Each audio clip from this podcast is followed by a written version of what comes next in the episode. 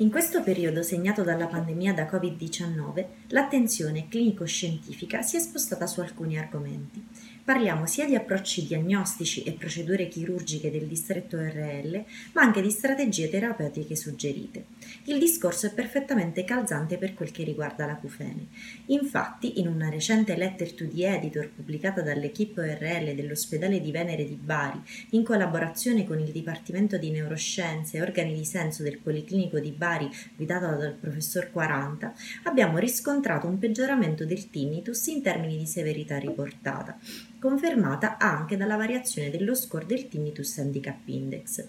Probabili meccanismi alla base della recrudescenza dei sintomi sarebbero da un lato l'attivazione di pathways di pertinenza del sistema limbico, strettamente correlati alla preoccupazione e allo stato d'ansia, dall'altro la mancanza di mescheramento ambientale che ha caratterizzato il lockdown. Questa lettera è la risposta ad un'interessante review pubblicata su European Archives of Otorino-Laryngology da due autori indiani dell'All India Institute of Speech and Hearing, Nagarai e Prabhu, che passa in rassegna le cosiddette Internet and Smartphone-based applications nel trattamento del tinnitus, da noi consigliate in particolar modo in questo periodo di emergenza, in cui impera lo smart working ed è caldamente suggerito limitare le relazioni sociali e l'accesso ai luoghi pubblici. Conosciamo bene l'elevata pre- prevalenza dell'acufene nella popolazione generale e l'impatto negativo che va a determinare sul sonno, sulla concentrazione e in generale sulla qualità della vita. È un disturbo dalle molteplici caratteristiche dell'eziopatogenesi multifattoriale e se è vero che in molti casi è ben tollerato, gli studi scientifici hanno dimostrato che nel 20% dei casi richiede un intervento terapeutico. Le terapie mediche proposte non sembrano aver avuto riscontro di affidabilità secondo le meta-analisi esistenti ad oggi e le proposte riabilitative maggiormente accreditate rimangono la sound therapy mediante amplificatori generatori di suono, la tinnitus retraining therapy e la cognitive behavioral therapy da sole o in combinazione. Una valida alternativa al classico intervento face-to-face sono gli approcci mediati dalle piattaforme multimediali per i pazienti che preferiscono gestire la propria sintomatologia nella pace della propria casa. Sono facilmente utilizzabili, intuitive ed adattabili alle esigenze del singolo. Il campo della telemedicina, infatti, negli ultimi anni ha fatto passi da gigante anche per quel che riguarda gli acufeni, ma nel mare magnum di novità interattive i dati sembrano essere frammentari e di non univoca interpretazione e in questo senso vorrei portare l'attenzione su questo esaustivo lavoro di revisione sistematica delle, della letteratura sull'argomento. La ricerca è stata condotta su tutti i principali motori, tra cui PubMed, Cochrane Library, Google Scholar, utilizzando come unico criterio di inclusione delle pubblicazioni dal dicembre 2018 ad oggi la presenza del sintomo acufene nei soggetti studiati.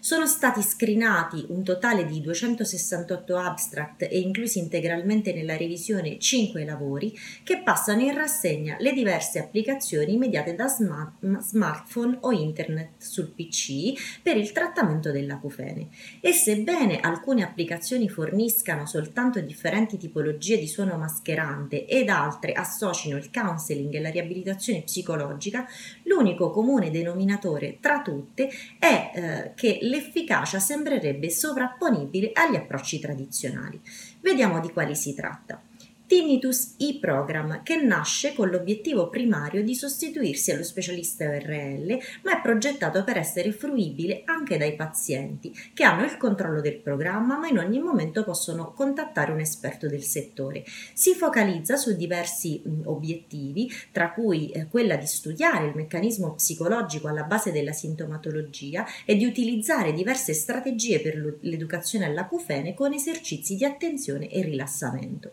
È stato studiato per la prima volta nel 2012 eh, il trattamento, l'esito del trattamento su 23 pazienti dopo 10 settimane di terapia ed è stata dimostrata una riduzione degli indici di distress nel 47% dei partecipanti. Uno dei maggiori svantaggi di questo programma è che non è possibile stabilire il preciso meccanismo con cui l'acufene si riduce. Il Mobile Serious Game è un approccio basato sul fatto che negli individui con acufeni il meccanismo inibitorio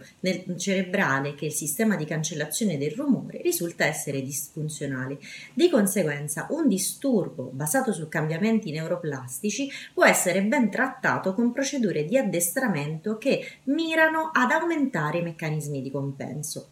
Questo approccio attira maggiormente l'attenzione di giovani adulti perché è posto sotto forma di gioco, con cui si cerca di cercare, identificare l'origine e la direzione del suono eh, sotto diretto feedback da parte del soggetto.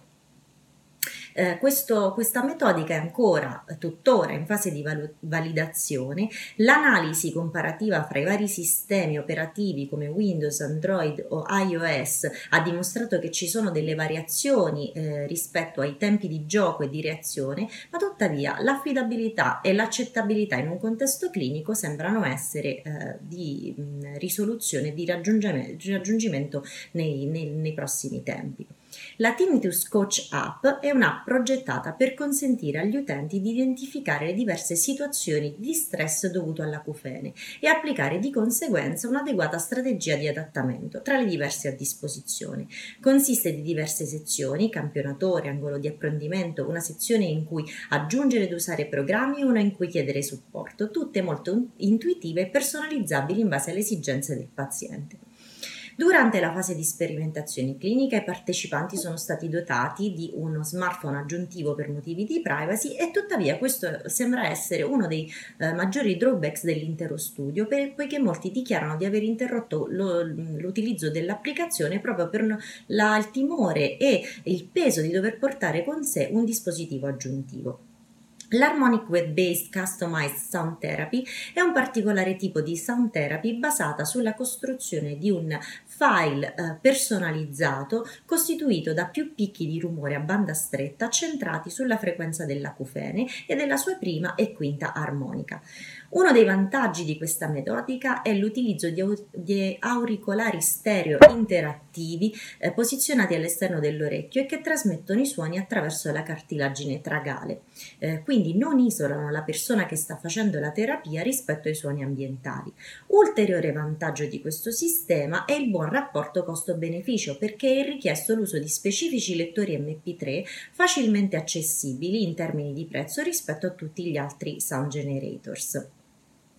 Eh, abbiamo inoltre la possibilità di selezionare il lato o la bilateralità dell'acufene, questo permette di bilanciare il pitch matching tra le tue orecchie, consentendo l'utilizzo della sound therapy anche in caso di asimmetria o perdita di udito monolaterale. In termini di efficacia è stato riscontrato un buona, una buona applicabilità di questa terapia nell'81% dei pazienti con significativa riduzione del volume del fastidio dell'acufene, mentre il 16% dei casi non ha segnalato cambiamenti solo una minima percentuale ha riportato un aumento del distress.